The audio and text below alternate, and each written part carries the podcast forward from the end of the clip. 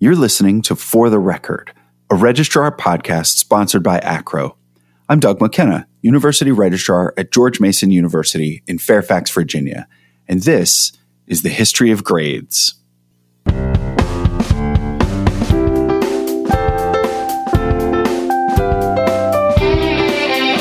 Hello!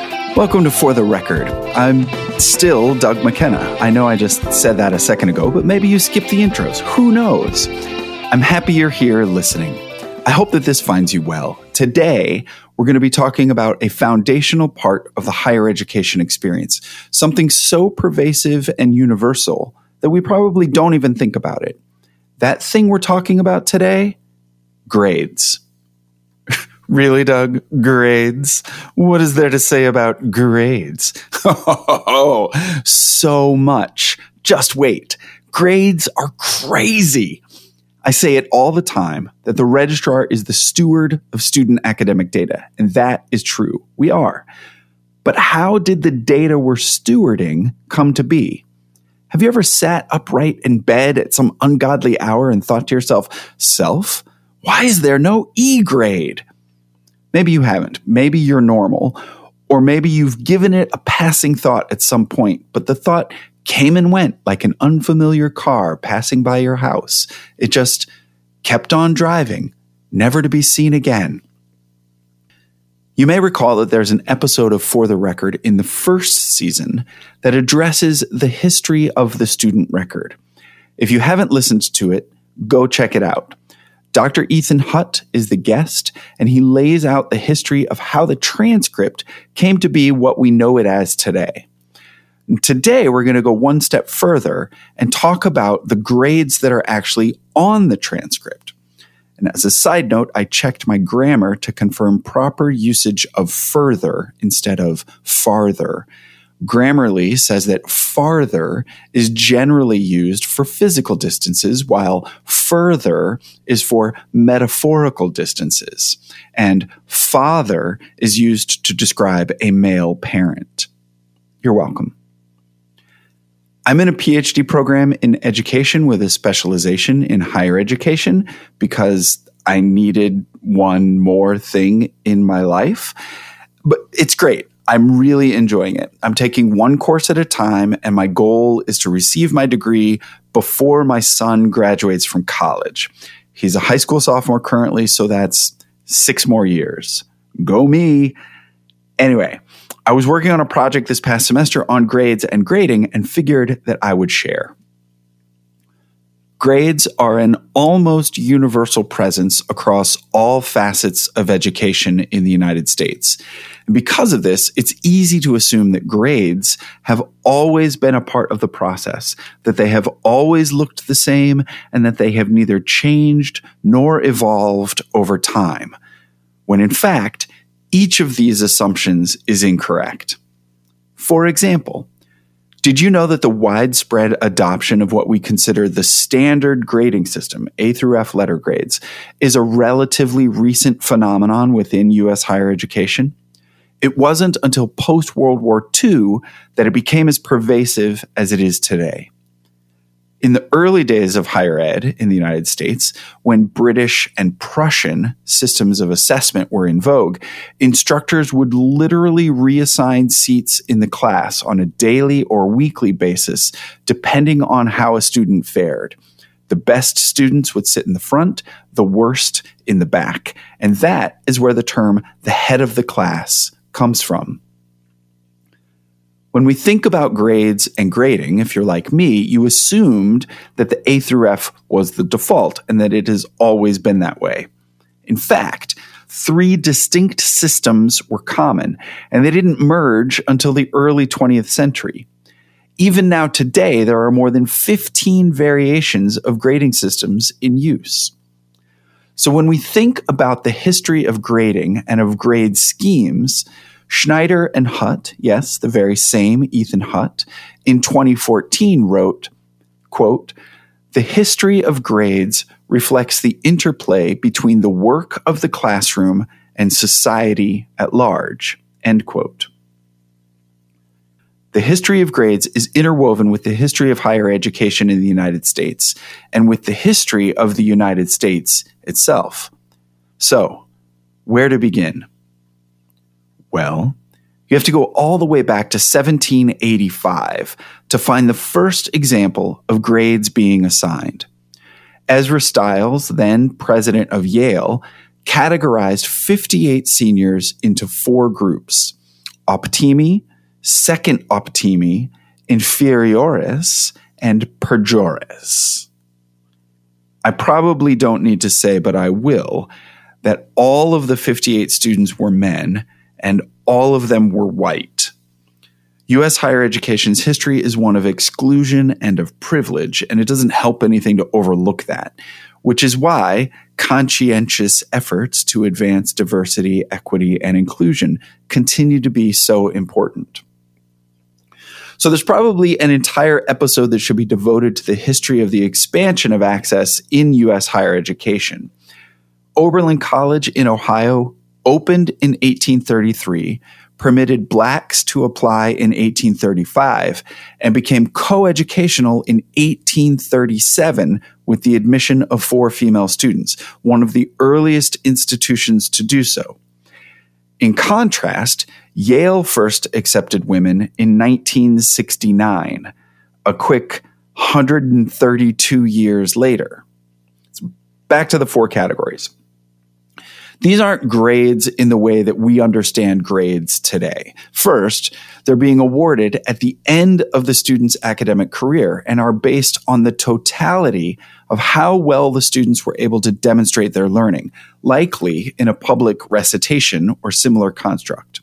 And second, they're in Latin mostly, except for the word second. I don't know why Ezra didn't go with secundus or sequi or even minor optimi. That's just how he rolled, I guess. But a gauntlet had been thrown. In 1813, Yale switched from using descriptive categories to using a numeric system. Students were assessed by the faculty and given an overall score, with four being the highest and zero being the lowest. These scores were recorded in a book of averages maintained by the institution. Yale switched to a nine point scale soon after, but switched back to a four point scale in 1832. Yale's four point scale is regarded as the precursor to the way GPA is calculated today. And it's really a five point scale because zero was an option. So zero, one, two, three, four. Another fun fact is that Yale didn't tell students their grades during this time period. They kept grades secret to prevent unbecoming competition amongst students. It wasn't until the student completed their course of study that their grades were revealed to them. Just totally wild. Okay, other institutions in the 18 teens through the 1830s used descriptive categories to grade their students, but incorporated more than just the student's academic performance into that grade. According to an 1817 faculty report from William and Mary, they awarded their students the following categories based on their academic performance, personal conduct, and attendance. Number one, the first in their respective classes. Number two, orderly, correct, and attentive. Number three, they have made little improvement. And number four, they have learned little or nothing. The earliest record showing that William and Mary used a plain numerical scale dates to 1850, and it was a true four point scale, with one being the highest grade and four being the lowest. Now, in 1861, Southern states seceded and formed a confederacy, resulting in the Civil War. The United States ultimately prevailed in that conflict, though I might argue that we're still experiencing the fallout from a failed Reconstruction and judicial reckoning. This, however, is not a podcast about the Civil War, but is, in fact, about grades. For now. Post Civil War, by 1870, we see continued diversity in grading systems in use. Yale was using a scale that ran from 200 to 400, which just seems silly, but Yale's got a Yale. Harvard was classifying students into six different groups based on a 100% basis. And the point system in use at William and Mary had been adopted by other institutions. The University of Michigan, meanwhile, was experimenting with a pass fail system, followed by a plus or minus system, followed by a numeric system. All of the elements of our modern standard grade scheme were already in place in 1870, just not all at the same time, nor all at the same institution. Oh, and another side note national higher education statistics began being recorded in 1870, which is pretty amazing. Okay, so if you wanted a super broad generalization about the status of grade schemes employed by post secondary institutions in the latter part of the 19th century, you'd have to say that they varied wildly across institutions and were incredibly fluid, even within the same institution, as faculty pushed and pulled at different ways of assessing students' learning. Maybe it goes without saying, but the lack of a consistent standard by which one institution could assess the accomplishments of a student at a different institution made things very challenging. Things are about to kick into high gear here. So I want to take a minute and talk about the rapid expansion of enrollments in U.S. higher education between 1870 and 1907. Remember how grades are affected by the interplay with the classroom and society. And well, society is starting to change pretty dramatically. The rapid expansion of enrollments was largely driven by immigration to the United States from Southern, Central, and Eastern Europe. For example, approximately 4.5 million Irish immigrated between 1820 and 1930 and half of all immigrants in the United States in the 1840s were Irish.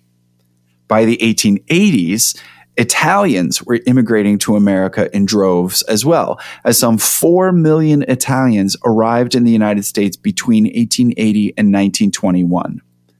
We have been, and continue to be, a nation of immigrants.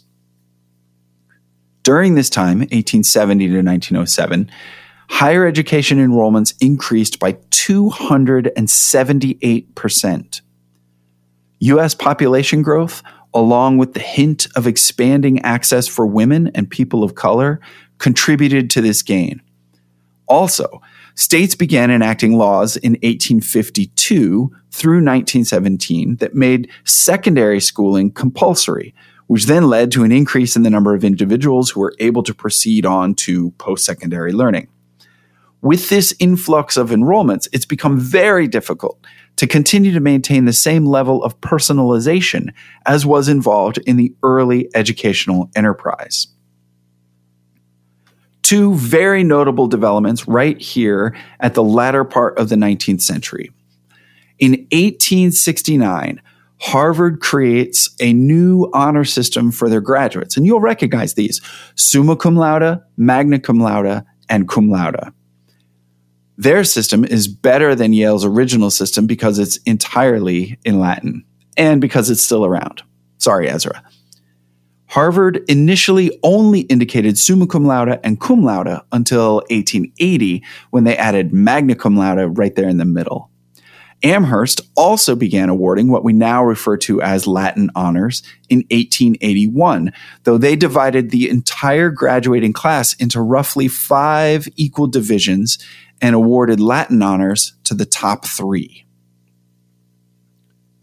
In 1897, Mount Holyoke implemented the letter grade system using A through F for final grades in individual classes, becoming one of the first, if not the first, institutions of higher education in the United States to do so and they changed grading schemes in the middle of an academic year, implementing letter grading for the spring semester in 1898. The A through F scheme included an E as a passing grade, and the minimum passing score was 75.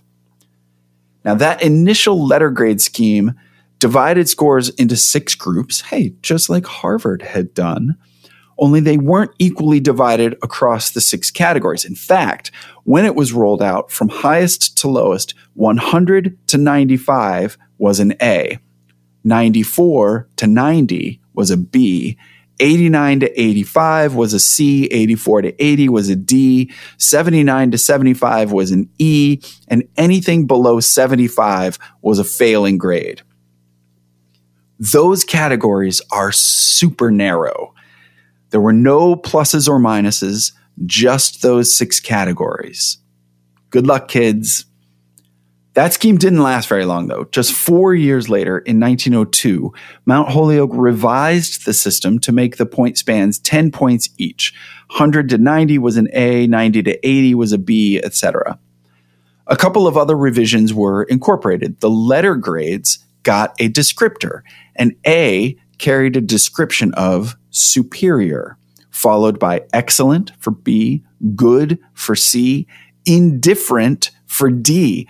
If you got a D as a grade in a class at Mount Holyoke in 1902, the descriptor was indifferent. Does that mean you were indifferent to your learning? That the instructor was indifferent to your work? I have so many questions. The E grade didn't get a descriptor, and you had to score exactly 60 to be awarded an E. F remained, but carried the descriptor conditioned. They also added another grade of FF, which is described as conditioned so seriously that work must be repeated. Don't get too comfortable with that setup either, though, because it changed again in 1904. Yes, the creation of a grade scheme is a messy process, and it took some trial and error. 1904 won't be the last change either. In 1904, they dropped the F and FF grades, shifted E down from a passing grade, and added an EE grade, which is described as failed. The descriptions for the other grades changed as well. A became excellent, B became good, C was fair, and D was described as passing. I guess they weren't indifferent about it after all. All of this information was provided to me by one of the archivists at Mount Holyoke as I was beginning to look at primary sources for my class project, I reached out to a couple of archivists, and many of the documents they produced for me were sourced from the registrar's office. So, just a reminder to all y'all that the work we do is important. Keeping accurate records is critical, not just for contemporaneous congruency, but who knows what grad student might be digging into your institution's archives to review documents you created. It's a very humbling thought. Okay, so we're back to the timeline. Mount Holyoke brought us up to 1904 and dropped A to F grading into the chat. In 1905, do you know what happened? There's an episode about it in season three of For the Record. Andrew Carnegie created a pension fund for college professors in order to qualify for the fund, institutions first needed to come up with an agreement about what a college was. Here's where the delineation between high schools and post secondary institutions really come into focus. And as we know, the adoption of the Carnegie unit led to significant standardization across institutions, and that included a push for more standard grading schemes. Another factor that encouraged standardization was the increased geographic and economic mobility that emerged in the early 20th century. Families would have their children in school in one place, then move to a different place. That other place needed some interpretable documentation of those students' schooling.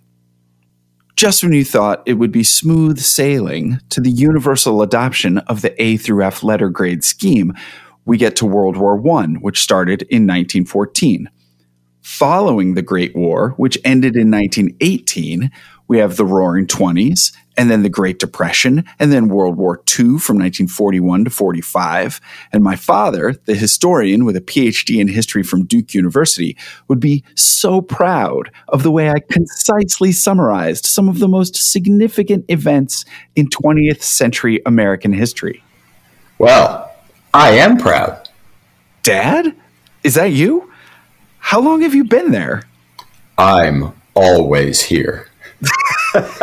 you know, that is remarkably comforting. Hey, everybody, it's my dad, retired lieutenant colonel from the United States Army, Dean Emeritus of the Marine Corps Staff College at Quantico, PhD in history from Duke University, and all around great guy. Last time you were a guest on the podcast, which surprisingly was about two years ago, we didn't know it at the time, but you had COVID. So I'm glad that you're feeling better this time around. So am I. glad that is. yes, yes, and that you're still here to be Amen. a guest. Amen to that. So, Dad, since you're here, you're a historian, right? Uh, uh, supposedly. That's the rumor. Anyway, what did you write your dissertation on? Um, I did both my master's thesis and then expanded it to a dissertation on a subject related to um, institutional uh, evolution and organizational structure of the American Army at the turn of and the early part of the 20th century. Um, I was fortunate to have an advisor who was very interested in having the Army officers who came through Duke work on subjects that related to the institution that we belonged to so that we learned as well as we grew uh, with the creation of a legitimate academic document. That's pretty great. I remember when we lived at West Point, I was maybe kindergarten or first grade, you working on your dissertation. And I've seen the legal pad of paper where you wrote longhand and skipped three lines in between each line so that your readers could make comments or you could make revisions. As a PhD student now, I cannot even comprehend, I can't imagine composing a dissertation like that. Uh, it, it is a different, or was uh, a completely different world. Uh, I was um, something of a nerd in high school, what? but I didn't take my nerdishness far enough to take a typing class. So I did not know how to type. Uh, and every paper I wrote, every note I took, the research log that I still have that weighs about four pounds uh, happened in longhand and in pencil, not in ink. Right. So that I could erase or I could edit uh, with less damage to the piece of paper or the note card and it was I had to pay people to type the papers that I was required to turn in typed. Both my master's thesis and my PhD were typed by others. Then I reviewed and edited and then paid them for typing my document for me. So it was a different world. And I, I would guess that if you added up all the note cards, all the paper, typed and or handwritten that I created with respect to those two documents, my master's degree and then building upon it to my PhD, I could probably put it all on my phone. Yeah. Which is one of the, you asked me about major points. I would suggest the entry into and the uh, development of the digital age has enormous, has had, and will continue to have enormous ramifications for education. Yeah, uh, absolutely. And I'm sure, I mean, you know a heck of a lot more about that than I do now as a old retired puke who has trouble turning his phone on. In, in point of fact, I just turned my flashlight on and didn't even know it. Um, sorry. And I don't know how to turn it off. Uh, I'll give it to mom. She knows. Um, so that uh, that is one of the, the, perhaps the most significant point that I can relate to as far as it uh, concerns education. Yeah. Well, let's jump back a little bit. Um, okay. To the so we had the Industrial Revolution was what mid 19th century 1850 yeah. 1870. Yeah. Yeah. Can you give us a quick overview of what's going on in the United States in the very early 20th century? Obviously, I went through a litany of significant events r- rather quickly, uh, and there are any number of classes that could be taught on any of those individual events. And in fact, I mean, the History Channel has made an entire career of World War II. So I'm going to give you five or 10 minutes. Okay. Give us early 20th century. What's going on? What's America like? What's happening? Ready, um, go. I, am okay. I'm going to give you more than that. Great. Uh, or try to. Uh, 1898, the entrance of America onto the world stage with the Spanish American War uh, and the colonization of places like the Philippines and Cuba uh, and, and islands in the Western Pacific. World War I brought the United States onto the world stage, kicking and screaming, by the way, in a major way. Uh, and we could never look back. The, you mentioned the Great Depression. In a sense, World War II helped us kick the Depression with all of the energy associated with recruitment, raising the forces, charging up the industrial base to do everything, and to emerge at the end of World War II as probably the preeminent power on the earth. We had fought a two ocean war. We had two ocean navies. We had a Marine Corps that fought in the Pacific. We had the Army in the Pacific, Army in Europe. Uh, and while there were other major powers with significant land forces like the Russians, when you added the entire defense establishment up, we were uh, preeminent. Now, let me go forward from there. I, I'm a baby boomer. I was born in 1946, literally within a year of the dropping of the first atomic bomb, ushering in the nuclear age. One of the things, and the, the nuclear shadow has, has been over us ever since. Um, the history is ostensibly the study of continuity and change over time. And I would suggest to you the four horsemen of the apocalypse, you know, pestilence, war, famine, and death, uh, remained with us in, in, bold relief, not just uh, episodically during the period of, of my life. The, uh, the telecommunications development, television, as opposed to just listening to your radio, I watched all the coverage of the Kennedy assassination in 1963. Prior to that, we watched this this speech uh, identifying the by President Kennedy about the missiles in Cuba. I watched Jack Ruby in Dallas because CBS was covering that movement, and so it happened live in front of the American public. I entered West Point in 1964 at about the time when we were getting much more deeply involved in Southeast Asia. I graduated from West Point in 1968 at the height of the Vietnam War. Before we graduated, we were burying lieutenants who had been our upperclassmen who had been killed in the war. And in my own experience, I lost 20 classmates uh, fighting in the Vietnam War. Coming out of, uh, of Vietnam, the world continued to change and to evolve. And we could never go back. We could never return to anything resembling isolationism. So we get more deeply involved in the Middle East. I have served, had served when in uniform, just south of the Arctic Circle, north and south of the equator, in yep. North America, Latin America, South America, Central Europe, and Southeast Asia. And in all of those places, the world changed and is continuing to change at, at almost an exponential rate. The, one of the other things that happened during World War II and continues today as, as it relates to education was the passage in 1944 of the GI Bill, intended originally to provide veterans the opportunity to get lower interest rates on mortgages, lower interest rates on loans, to be able to buy homes, to go back to school, for so that they could develop in ways that the war interfered with when they had to go off and serve. Right. Um, I took advantage of, of, tuition assistance for some graduate work I did in Panama while we were stationed there. But when I took command of an airborne rifle company, I had nothing else that I could spend my time on. So I wasn't able to complete the degree I started. We have changed, we have evolved.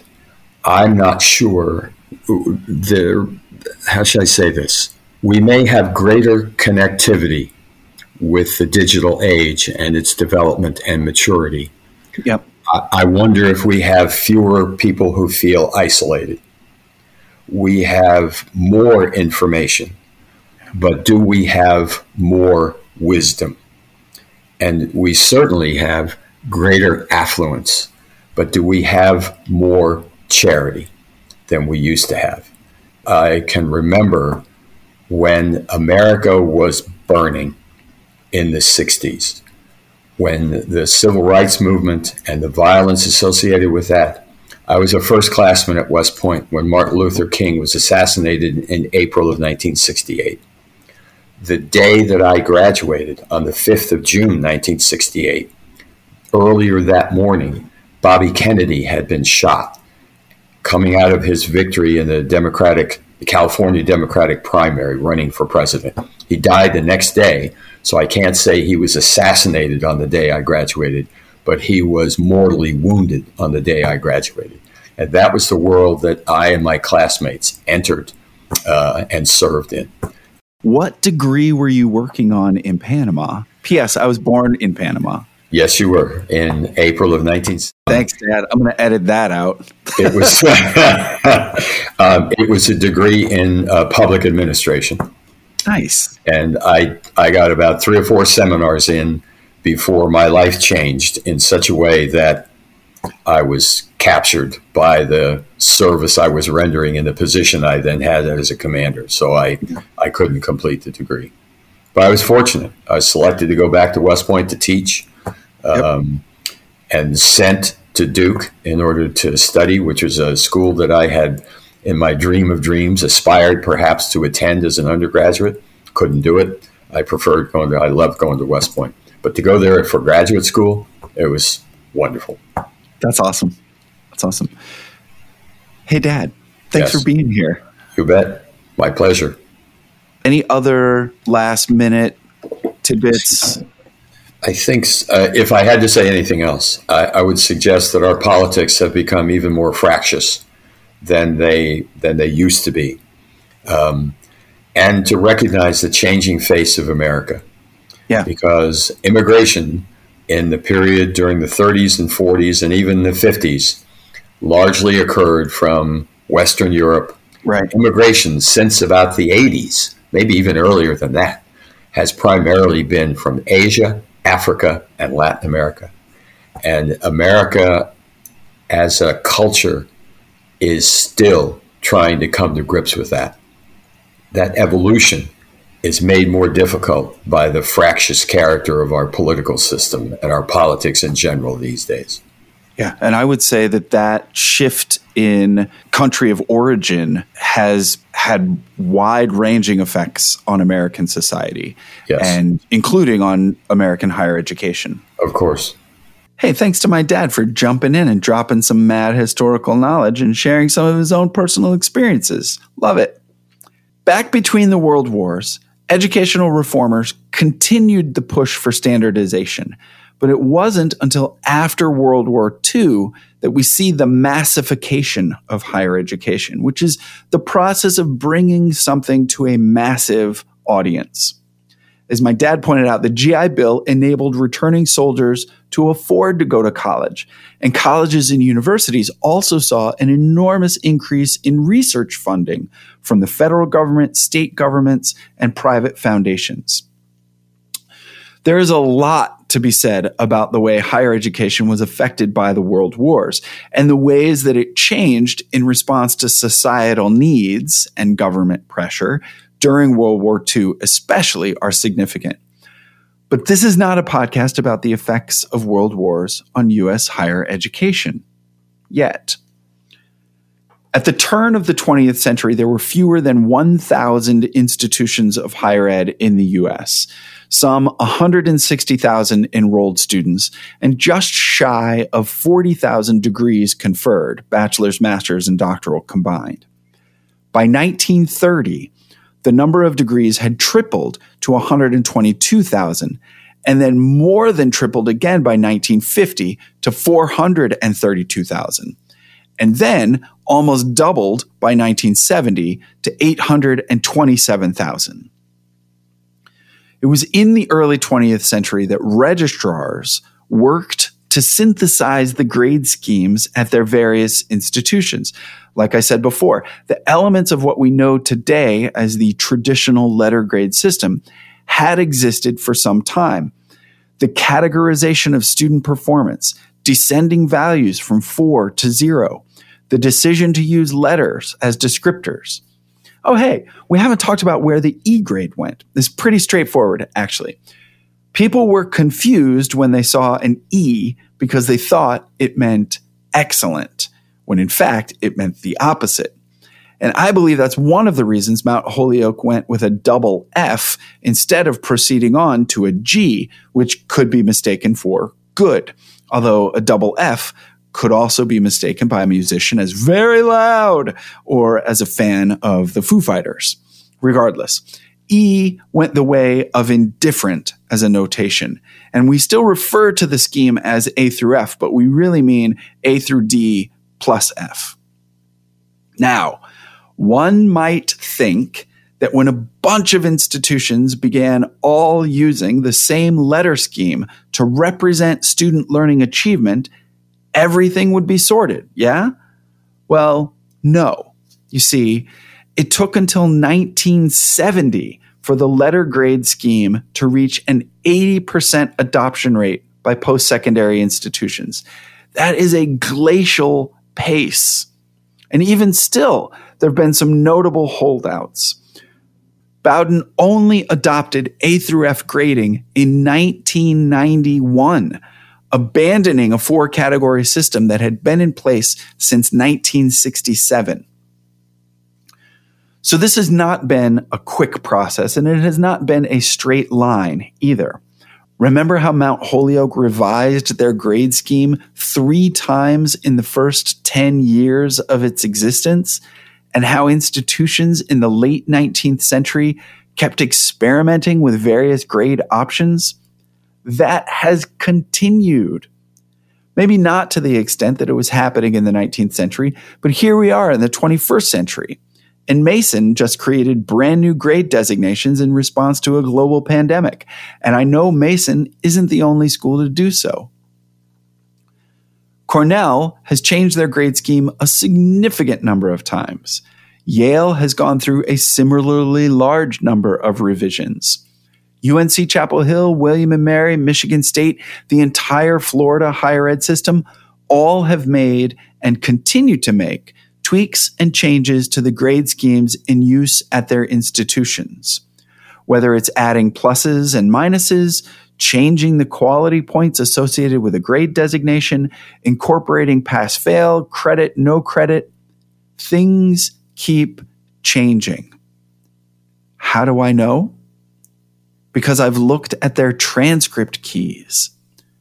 The transcript key is one of those critical pieces of information that institutions share with external entities, including and especially other institutions, to let the receiver accurately interpret the information contained on the transcript. And they are wonderful snapshots of the history of an institution.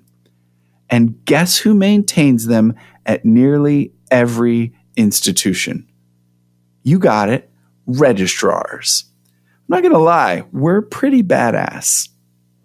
Now, there is a lot more to say about how, even when two schools are using A through F grading, it doesn't mean that a B at one school means the exact same thing as a B at another school, nor even within an institution itself across different disciplines, there is significant variability in grading.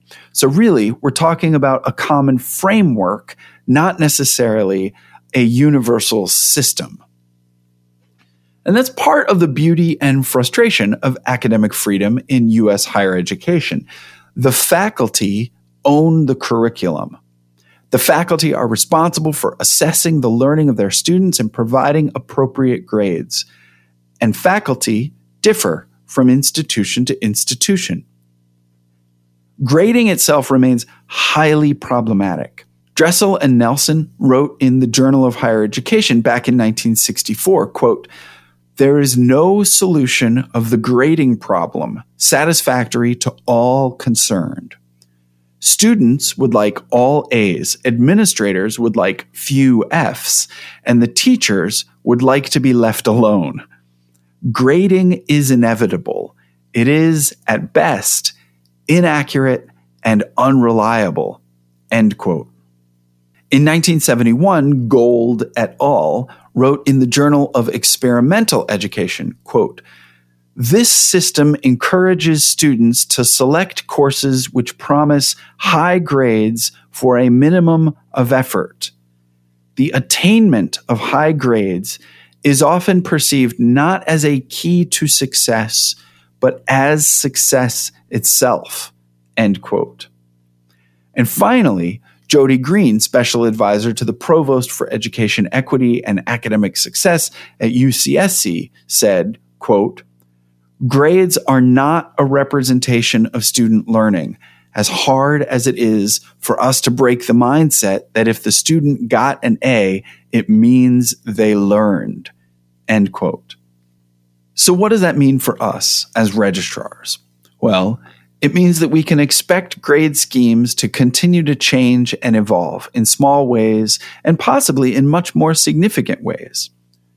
Regardless of the system in place, we will continue to document the institution's policies, accurately represent a student's record in perpetuity, and work collectively as registrars to ensure standards and consistency across institutions are maintained. Because that is what we do. Thank you all very much for listening. I hope that this overview of the history of grade schemes has been useful, or at least interesting.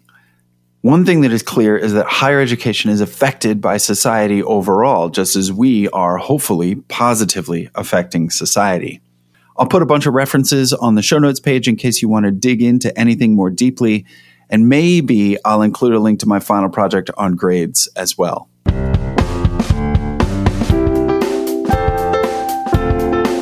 If you're enjoying the podcast, share it with a friend. Be sure to drink some water, stretch your legs, and until next time, be kind to each other and to yourself. I'm Doug McKenna, and this is For the Record.